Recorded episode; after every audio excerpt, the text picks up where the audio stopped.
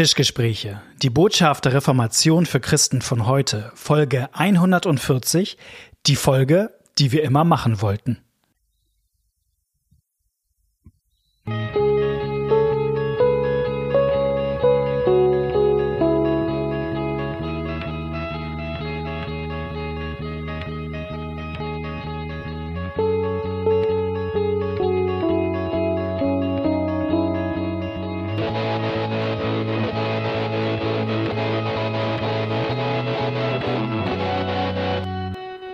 Die Folge, die wir immer schon mal machen wollten. Herzlich willkommen zur Folge, die wir immer schon mal machen Ja, wollten. genau. Die wir immer angekündigt haben. Bei den Tischgesprächen. Ja. Knut Lippe, du sitzt mir gegenüber. Mein Name Malte Detje sitzt mir gegenüber.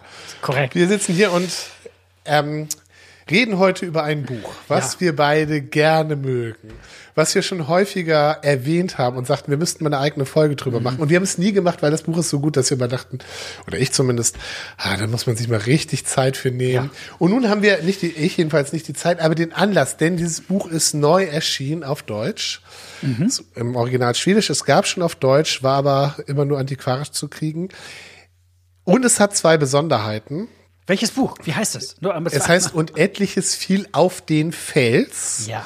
von dem leider schon verstorbenen schwedischen Bischof Bogiertz.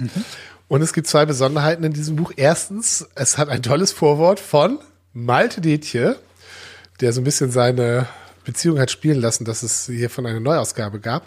Und was mich total äh, freut, also das ist eins meiner Lieblingsbücher, aber als ich das gelesen habe, ähm, fiel mir damals nicht auf. Dieses Buch ist bis jetzt nicht vollständig auf Deutsch erschienen gewesen, sondern Ja. das, es hat neun Kapitel, aber bis jetzt gab es immer nur die acht Kapitel-Ausgabe. Ein Kapitel war gestrichen. Wir werden nachher darüber reden, warum das wahrscheinlich so war. Das heißt, das ist jetzt für mich so, mein Lieblingsbuch ist neu rausgegeben und hat ein Kapitel mehr. ja, Wahnsinn. Und ich habe es noch nicht, ich habe es tatsächlich noch nicht gelesen. Der Verlag hat es mir zugeschickt, ähm, netterweise, auch auf Anregung von Malte vermutlich. Ähm, aber tatsächlich hebe ich mir das noch so auf, weil ich denke, ja, das ist jetzt noch mal mit Bonus. Etliches fiel auf den Fels. Malte, wie bist du denn auf dieses Buch gestoßen? Da gibt's eine lustige Geschichte zu. Ja, früher in, in alten Tagen, als ich Theologie studiert habe, oder ich glaube, es war schon sogar kurz danach, nach, nach Ja. meinem Studium, hat mich ein gewisser Knut Nippe mal besucht. Und ich meine, wir standen irgendwie bei mir in der Küche oder gab so. eine Party, Es gab eine. Party, was Ja. glaube ich. Und ich weiß nicht, wie in der Küche und irgendwie abgewaschen oder, irgendwie- oder waren wir in der Küche. Was ich immer so mache, wenn ich bei anderen auf die Partys gehe, dann wasche ich da immer ab. Dann bin ich, das ist der einzige Grund, warum ich eingeladen werde. Und wir unterhielten uns und sagst so irgendwann, ich weiß nicht mehr warum, das ist doch genau wie in dieser einen Szene bei Und etliches fiel auf den Fels. Und dann guckte ich dich so an. Und Malte, genau, Malte guckte wie ein Auto und mir wurde klar, er kennt dieses Buch nicht. Und er tat mir so wahnsinnig leid. Und dann erzähltest du mir schon so die halbe Inhaltsangabe. Also du hast den Podcast proleptisch vorweggenommen. Äh, es ist eine Party. Man hat, wenn man einer Party ist, am nächsten Tag nicht immer das beste Erinnerungsvermögen. Ich erinnerte mich auch nicht. Ach, so eine Party war das, ne? Das ist immer eine Party. Psst. Auf jeden Fall äh, dachte ich, es war doch irgendwas mit diesem Gleichnis vom Seemann, ne? Da war doch da irgendwie, irgend so hieß das doch. Und dann guckte ich, überlegte ich und googelte. Und dann fiel mir ein, es gibt ein Buch, das hier heißt, und einiges fiel unter die Dornen. Das hat Malte sich dann gleich gekauft. Ja, antiquarisch. Ein tolles Buch aus Frankreich im 19. Jahrhundert. Und ich schlug es auf und dachte, Herr Jemine, wo bin ich hier gelandet? Das hat doch nichts mit dem zu tun, was von Knut redet. Und Malte war ganz deprimiert. Ja, und dann äh, klärte es sich irgendwann auf, nein, es ist Unendliches auf den Fels von Bogiertz. Der Verlag hat ihn hier angekündigt. Ich finde das irgendwie ein bisschen, äh, ich glaube, auf der Homepage steht das hier nicht. Doch, doch, Doch, hier steht's auch. Ja, ich, Der schwedische C.S. ja, so ein Quatsch. Also das, sowas, sowas nervt mich, um nicht zu sagen, Warum kotzt nervt mich an. dich?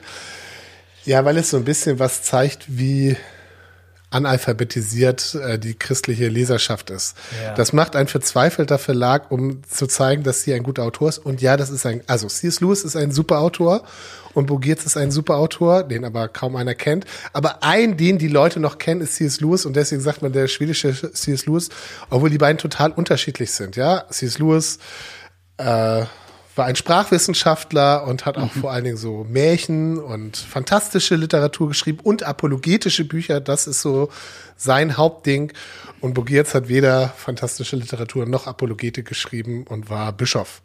Also schon sehr unterschiedlich. Beide sehr gut, aber pff, ja, es zeigt einfach, wie verzweifelt der Verlag irgendwie zeigen muss, dass das ein toller Schriftsteller ist, was er ist. Und dann mit so einem Buzzword hier arbeitet. Aber das liegt. Aber trotzdem danke an den Verlag. Danke, danke an den Verlag. Danke an den Verlag. Wir hoffen, dass das bei der nächsten Auflage nicht mehr nötig ist, sondern dass Leute einfach mehr, mehr gute christliche Autoren kennen, so dass man nicht mit dem einen Namen, den Ja. manche noch kennen, arbeiten muss. Du hast schon angedeutet, wer ist Bogiers? Das vielleicht, dass wir es ganz kurz sagen. Einmal äh, ein Mann des 20. Jahrhunderts. Ne? Ja, da hat er genau. gelebt, 1905 bis 1998. Ich kenne Leute, die ihm noch begegnet sind. auch, ja. Und In Deutschland, ich ja. habe sogar auch mal eine Predigtkassette von oder eine Vortragskassette von ihm gehört. Er war mal in Kreling Ja. und das wurde auf Kassette aufgenommen und das habe ich mir dann angehört. Also Auf Deutsch auch, hat er Deutsch. Ja, Ja, ne? da, dazu, genau, dazu muss man sagen, ähm, dass bis zum Zweiten Weltkrieg Deutsch in Schweden die zweite Fremdsprache war. Also auch Doktorarbeiten und sowas wurden auf Deutsch geschrieben. Und dann erst durch die Nazis und so weiter, äh, weil Deutschland sich sozusagen unmöglich gemacht hat, switcht es zu Englisch rüber. Aber es war damals gar nicht so ungewöhnlich, dass schwedische Akademiker gut Deutsch konnten. Ja. Er hat dieses Buch relativ, in, oder es ist, nicht- also in Etlies viel auf dem Feld ist kein Buch, es sind eigentlich drei Bücher.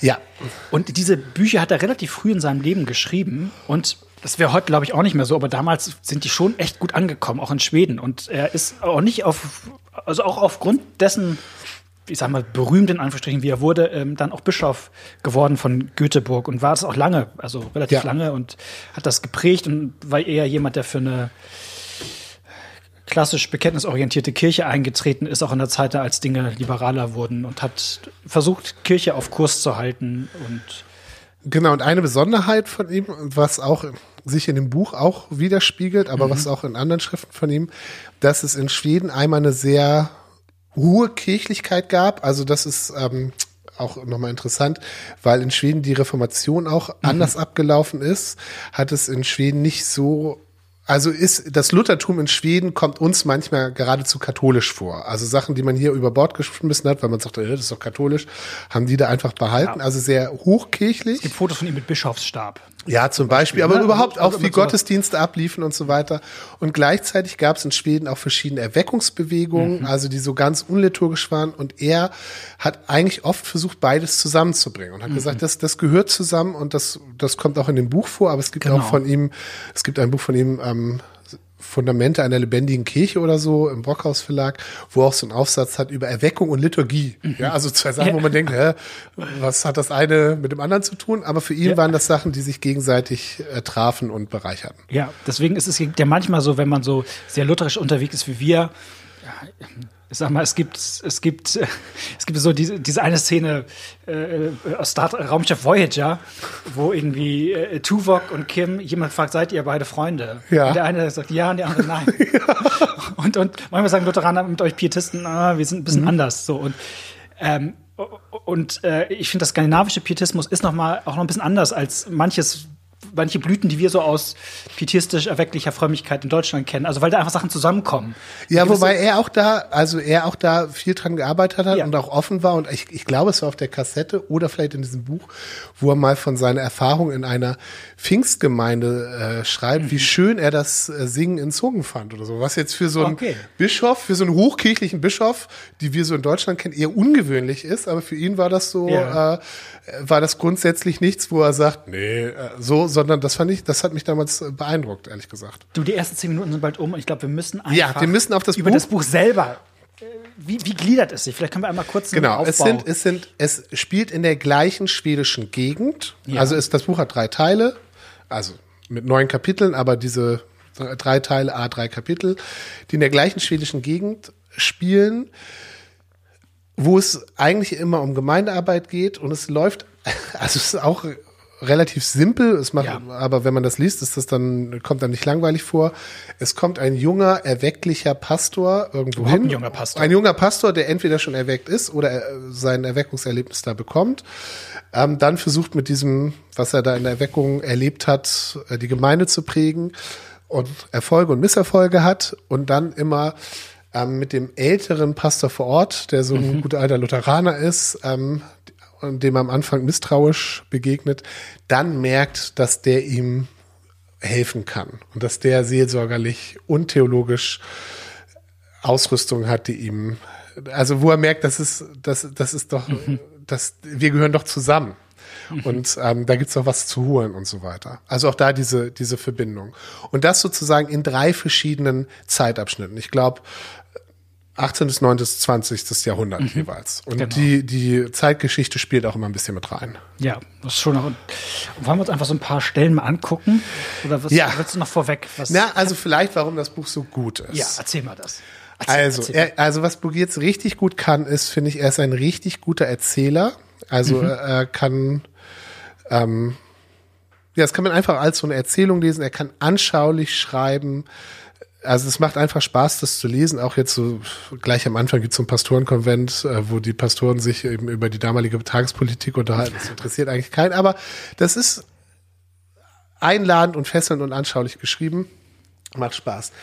Zweitens, ähm, kennt er das menschliche Herz? Also er schreibt so, dass ich an manchen Stellen denke, das bin ich. So, so bin ich auch. Und er weiß, was das menschliche Herz braucht und kann dann von Jesus vom Evangelium schreiben. Ähm, ich habe dieses Buch schon ganz vielen Leuten empfohlen und ganz viele Leute haben gesagt, oh toll, und haben, haben geweint. Es gibt auch Stellen bei dem Buch, wo ich immer weinen muss, wenn ich das äh, nacherzähle. Das ist mir ein bisschen peinlich, aber es passiert dann einfach. Ähm, Einmal hat eine gesagt, ja, ganz nett, ist halt so ein Pastorenbuch. Und ja, also finde ich nicht, finde ich nicht, aber ich kann. Ich, Man kann verstehen, warum man da drauf kommt. Man kann verstehen, warum das kommt, weil es gibt eben viele Gespräche zwischen Pastoren und die Hauptfiguren sind Pastoren. Mhm. Und also als Pastor, aber ich habe es gelesen, da war ich noch nicht Pastor und fand es damals schon super. Mhm. Aber dieses, das erzählerische Niveau, das theologische und seelsorgerische Niveau und wie er das so zusammenbringt, Mhm. da ist Buggy jetzt einfach spitze. Und er hat mehrere Bücher geschrieben, aber ich finde, das ist sein Bestes. Ja, Ja. ganz klar. die erste Szene, wollen wir einfach mal die, über die, im Grunde die erste Szene des Buches oder, oder sagen wir mal mit Anlauf mal schnacken, weil die ist ja so ein bisschen, finde ich, Ja, Die erste Szene ist ja, dass der neue Pastor direkt von der Uni in den Pastorenkonvent kommt. Ja. Die habe ich mir gar nicht so gemerkt, als ich jetzt nochmal neu reingeguckt habe, habe ich gemerkt, dass die doch relativ lange ist. Mhm, Da diskutieren auch die Pastoren, was es so gerade für Strömungen gibt. Politisch, Napoleon über so, ne? Napoleon, also politisch, aber auch, auch so kirchenpolitisch Mhm. und theologisch. Also da, ist, da steckt auch schon viel drin. Und dieser neue, ähm, kluge äh, Studienvollender, Savonius heißt er, ähm, kommt dahin und dann platt, und es ist im Winter, und er ist, er ist ein aufgeklärt, er kommt aus der Aufklärung, es ist die Zeit der Ja, Aufklärung. Er genau. ist, er ist eigentlich rausgewachsen aus dem klassischen Christentum. Genau. Das kann man hinter sich lassen. Ne? Die neue, Genau, und er, da ist er wirklich up to date. Die Aufklärer kennt er alle richtig gut. Er ist selbstbewusst. ja, Und die sitzen da in der Warmstube beim Probsten ähm, und, und draußen ist es kalt. aber endlich gibt es mal ein bisschen Kultur hier in dieser, in, in dieser Provinz. Einöde, genau. Man trifft sich eben mit den anderen Gebildeten. Man kann mal über, man kann mal über Politik, über, über, Ja. über Sachen reden. Und man ist nicht nur endlich mit den mal- Bauern. Nicht nur mit den blöden Bauern da, wo man am Ende, oh, es ist warm, es, ist, gibt schöne Gespräche und dann, Dann kommt doch so ein Bauer. Dann ähm, kommt ein Schlitten, glaube ich, Mhm. und ähm, ein Bauer auf einem Hof liegt im Sterben, der Börsebu Johannes, Mhm. Und braucht dringend einen Seelsorger. Und von den ganzen tollen Pastoren, alle gucken zu Boden, beziehungsweise Ja. gucken den Neuen an. Äh, der Neue soll das machen und äh, der Probst wird sauer und sagt, das merke ich mir, hier große Reden schwingen, auch wenn es drauf ankommt, aber gut. Ähm, und der Savronius muss fahren. Und der Savronius fährt dann mit diesem Schlitten zu dem Sterbenden und ähm, versucht dem sozusagen seelsorgerlich auf seinen letzten, ähm, seine letzten Minuten zu begleiten. Und dieser Börsebu Johannes ähm, hat das Problem, dass er eine ganz große Sündenerkenntnis hat. Ja. Also der erkennt, was in seinem Leben alles schiefgelaufen ist oder nicht nur schiefgelaufen, sondern was auch schief ist in ihm. in ihm und das beschreibt er alles. Ähm, und der Savonius versucht ihn zu trösten und schafft es überhaupt nicht. Und alles, was er gelernt hat, seine ganzen Rousseau und was weiß ich, helfen ihm alle nicht und alle seine klugen Antworten Ja. Machen es nur noch schlimmer. Weil, weil seine Strategie ist, und er ist aufgeklärt, er weiß eigentlich, der Mensch ist im Grunde gut. Ja. Das ist alles. Und er sagt, ey, so schlimm ist es doch gar nicht mit dir. Guck mal, du bist doch eigentlich doch ein ganz guter. Du, du bist doch ehrlich. Du bist doch ehrlich. Du bist doch ehrlich und du erkennst es doch. Und dann sagt er, ja, aber das ist nicht das, worauf es ankommt. Und, und der an, also der, der, der Börse über Johannes hat zwei Sachen, erstens Geschichten aus seinem Leben, wo er gemerkt hat, wie scheiße er ist. Also zum Beispiel, ähm, wenn er in die Kirche gegangen ist und äh, sich Gott anvertraut hat und sagte, dann haben die Engel im Himmel gejubelt und dann bin ich wieder nach Hause gegangen und bin am Hof von dem reichen Bauern so und so vorbeigegangen und habe gesehen, dass der viel besseres Land hat und dass bei dem es alles viel besser wächst. Und dann war ich neidisch und habe gedacht, ja, die Reichen in dieser Welt, aber in der nächsten Welt, da werden sie dann, da werden sie dann brennen. Und war das Liebe, Herr Pastor, war das Liebe? Also er sieht, wie, wie er auf diesem Nachhauseweg, wie sein Herz nach seinem Bekehrungserlebnis in der Kirche, wie, wie er dem Reichen da das Böse wünscht. Und wie er sich darüber, dass er sagt, na irgendwann wird, wird, werden meine Eltern sterben und dann erbe ich auch was. Und dann dachte ich ja, und dann habe ich auf, auf den Tod meiner Eltern gewartet, ja. Und die Engel im Himmel, die eben noch ge, gejubelt haben, die weinen. Und Also er sieht alles in sich und sieht, wie dunkel er in sich drin ist. Aber so schlimm ist es doch nicht. Und Kommt der, sagt, das der, und der andere sagt immer nur, genau, so schlimm ist es nicht. Und dann, und dann, das ist das zweite, sagt der Bibelstellen. Ne? Also er sagt, ja, aber das ist nicht das, worauf es ankommt ähm, und Erkenntnis, sondern Gott will, dass der Sünder umkehrt von seinem Wege und Gutes Mhm. tut und so weiter. Und damit zerschmettert er jedes, je- diese, diese ganzen Trostversuche dieses Savonius. Und wenn ich das lese, ich denke dann, bei diesem Börsenbuch Johannes denke ich dann immer, ey, so bin ich auch. Ey, so bin ich auch. So ja, das ist dieses, diese Beschreibung des Herzens. Und es endet so, dass der, dass der Börse, äh, dass der Savonius keine, also irgendwann gibt er auf. Ja, Es weil er, seiner Theologie geht- der, seine, seine nicht. Theologie funktioniert- funktioniert hier einfach nicht. Und dann sitzt er, sitzt er vor dem, vor dem Sterbezimmer. Und das ist auch so schrecklich. Draußen vor der Tür geht ich, Draußen vor der raus. Tür und, Brunnen, und denkt darüber nach, was er hier für eine peinliche Figur abgegeben hat und wie die Bauern, die ihn geholt haben, was die jetzt über ihn denken, wo die gemerkt haben, wie er gescheitert ist. Nicht mal einen einfachen Bauernkrieg getröstet. Genau. So. Und, und auch hier wieder, denkt nicht über den Sterbenden nach und wie schlecht es dem geht, sondern denkt über sich nach, über sein Ansehen und so weiter. Und ich lese das und denke, ey, scheiße, so bin ich auch, scheiße, so bin ich Das auch. passt und man denkt über Oh sich selber. Und, äh, Und dann kommt ein altes Mütterchen, zu dem sie vorher geschickt haben. Also als sie noch nicht wussten, ob sie beim Pastorenkonvent da jemand treffen. Also die, und die kommt zu Fuß. Die kommt zu Fuß durch den Schnee, die alte Katrina. Und schon beim ersten Lesen, also man hat ja nun ein paar, schon ein paar Bücher gelesen, erwartet man, was jetzt passiert. Das ist, also wie gesagt, das Buch ist jetzt, hat jetzt nicht die, Ist nicht- die Twists. die Twist ist ja nicht so literarisch in dem Sinne. So, ne? Ja. Genau, da geht's, sondern, also es ist klar, die, die muss es jetzt richten. Und die Katrina, die ist jetzt die, die sozusagen den trösten wird. Und trotzdem, selbst als, nachdem ich das mehrfach gelesen habe, war es immer so, dass ich an der Stelle dachte, ja, das ist jetzt klar, den, die literarische Figur Börsebü Johannes, die kannst du jetzt trösten, aber kannst du auch mich als Leser trösten, wo ich jetzt gemerkt habe, so scheiße bin ich auch. Und die tröstet den. Und mich auch. Also die erzählt ihm dann von Jesus und also so eine Hochstelle, also das muss man alles in allem lesen, das ist jetzt ein bisschen, aber wo er, wo er böse bei Johannes sagt, Katrina, ich bin ein großer Sünder. Ich bin ein großer Sünder. Und die sagt eben nicht, wie der Savonius, äh, nein, ist doch nicht so schlimm, sondern die sagt, ja, aber Jesus ist ein noch viel größerer Erlöser. So. Und die, und dann sagt er, ja, Katrina noch ein Wort und ich glaube und die tröstet ihn. Und das, dieses Erlebnis wird für den, für den Savonius, also der das erlebt hat, der merkt, ich brauche ich brauch was anderes. Also das, was ich hier, meine klugen Sachen, das ist überhaupt nicht das, was hilft.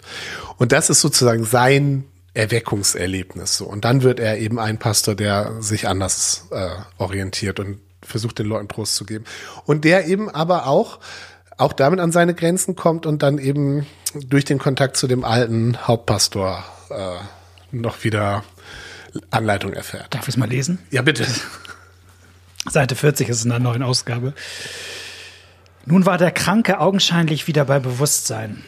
Katrina, wie lieb von dir. Du bist gut, Katrina.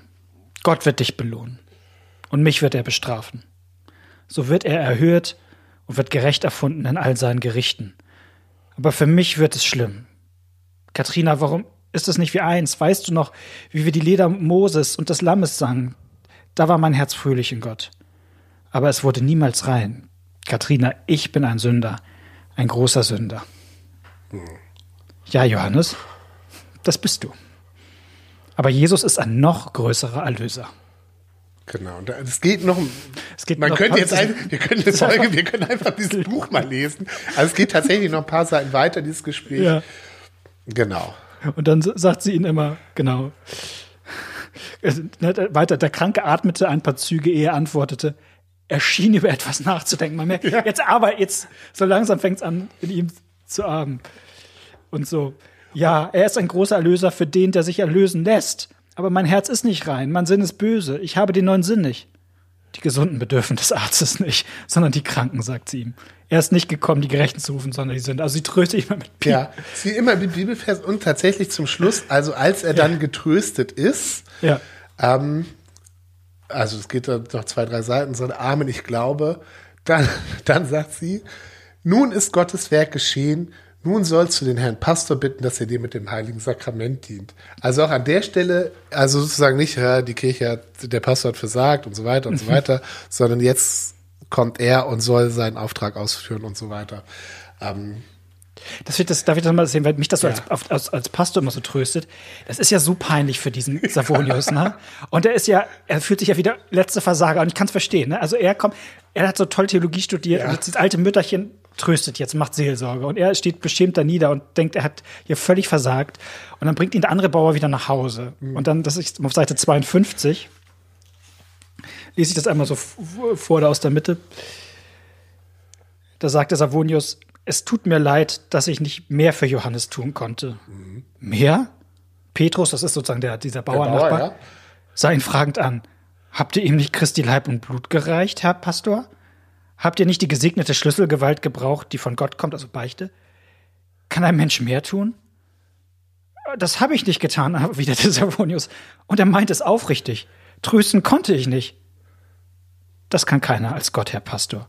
Und das Werkzeug, das er erwählt. ja.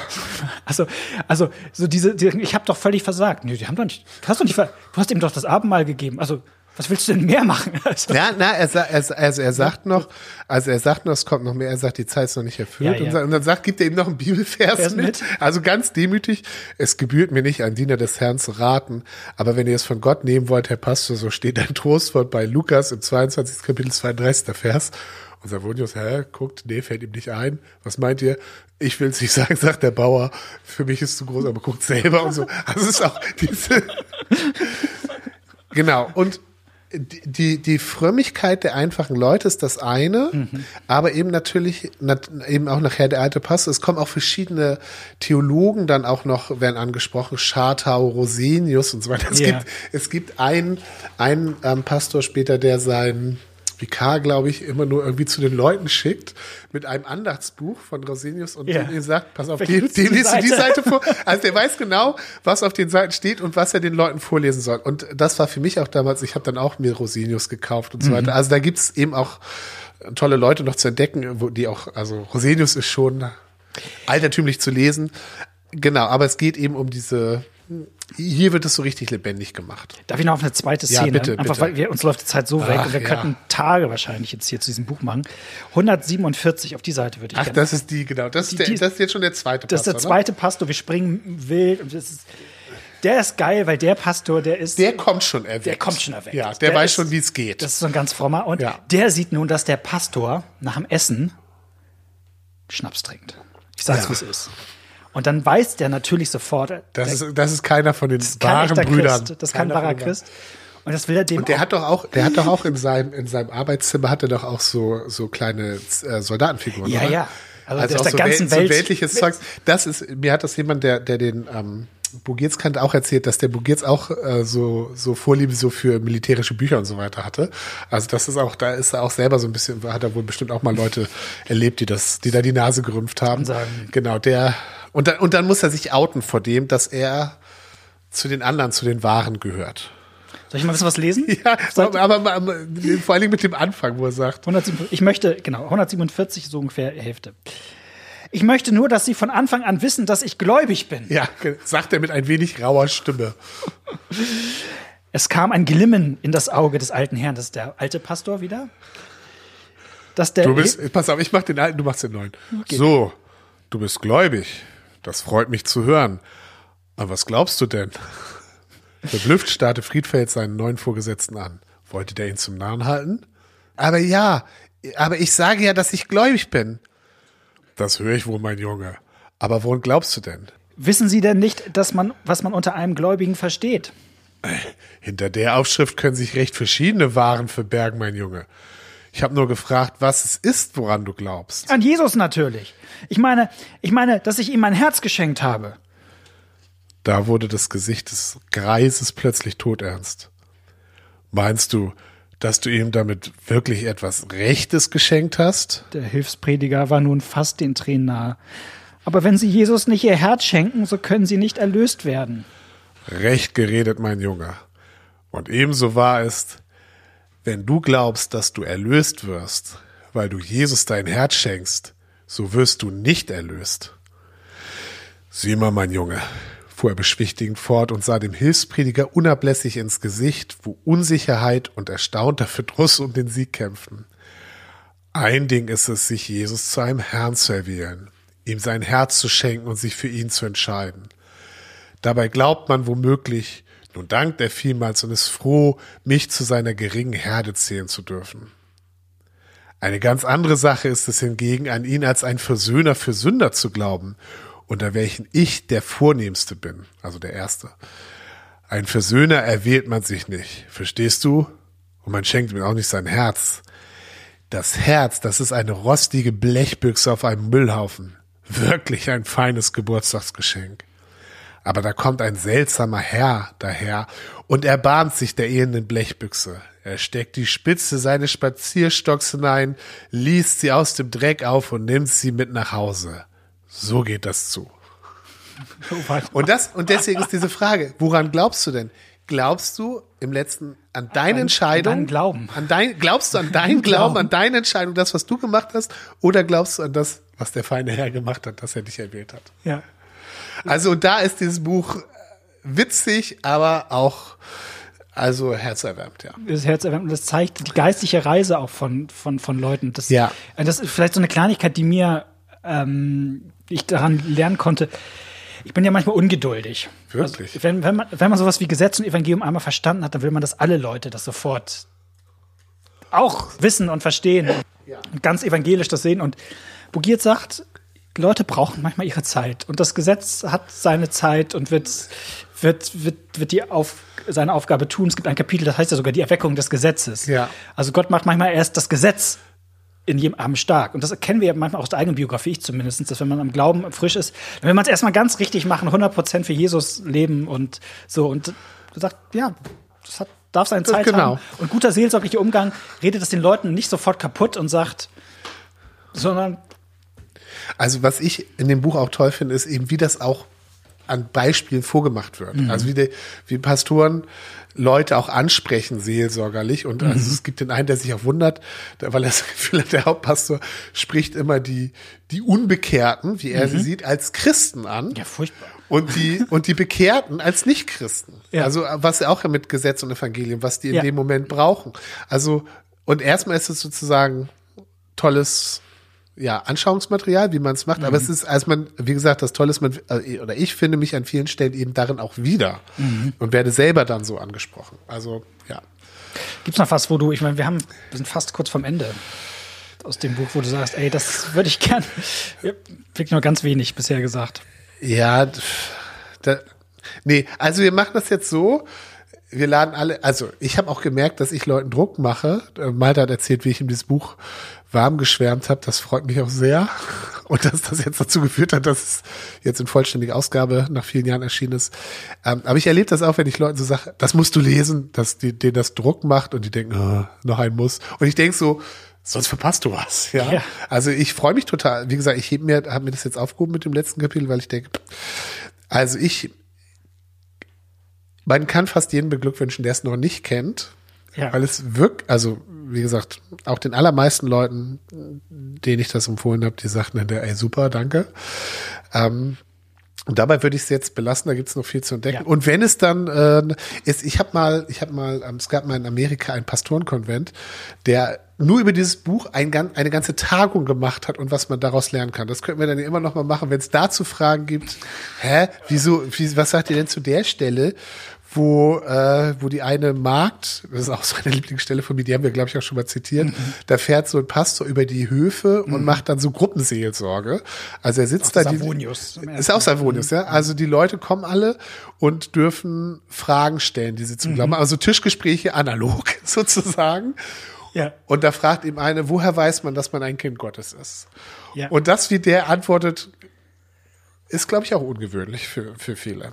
Also jedenfalls, Ich lese es mal als Schlusswort vor. ja, okay. 86, seit 86 und dann wünschen wir euch gute Ja. zwei Wochen. Wenn ihr uns was schreiben wollt, schreibt eine E-Mail an tischgespräche.gmx.net, Tischgespräch mit der E. Wenn ihr mal sagt, Themenanregungen, Fragen, immer her damit. Genau. Literaturempfehlung. Literaturempfehlung. Und ich lese einmal diese Szene vor, ähm, die, von der du eben sprachst. Die Fragen kamen nun mit immer größerer Leichtigkeit. Sogar eine der Töchter vom Nachbarhof wagte sich mit ihrem Kummer heraus. Wie soll man sicher wissen können, ob man vom Geist Gottes berufen ist? Savonius überlegte einen Augenblick, dann griff er nach seinen Unterlagen, raschelte mit den Blättern und las Christina Jons Tochter, doch, du bist von Gott selbst berufen, denn hier steht es. Bist du als unter seinen Getauften aufgenommen. An der Sache kannst du gar nicht zweifeln. Aber wenn man nichts fühlt, so fühlt Gott desto mehr. Das Mädchen schwieg und wurde rot. Ja.